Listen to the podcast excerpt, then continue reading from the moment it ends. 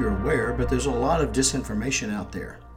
You know, it's a challenge to discern what's true and what is not. The truth matters.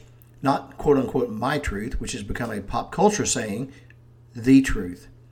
When you hear or read something that gives you a visceral reaction, ask yourself some questions. Is it important? Do I need to check it out to verify it? And will it affect my life if it's true? Considering that time is precious, we must limit how much attention we give to the unimportant. Sometimes this includes people, and that is something to consider.